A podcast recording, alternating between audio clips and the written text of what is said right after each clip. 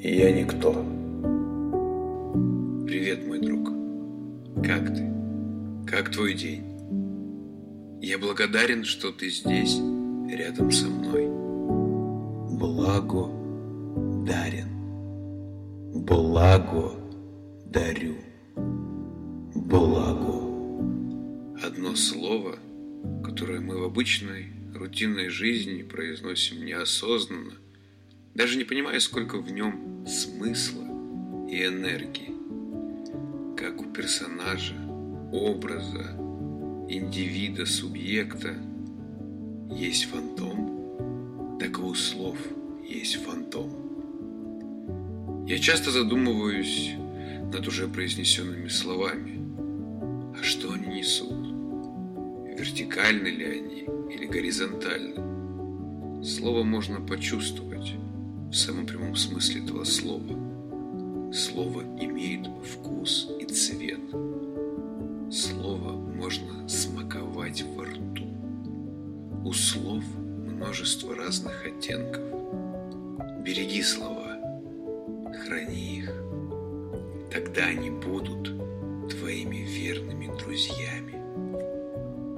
Давай вспомним принцип перевоплощения, но смакуя и раскрывая для себя смысл каждого слова, которое рождает предложение, которое рождает весь принцип. Принцип перевоплощения. Каждый находящийся внутри аутонической системы первой аутонической мастерской принимает социальное и сценическое перевоплощение как естественный и необходимый процесс наравне с жизнью и смертью.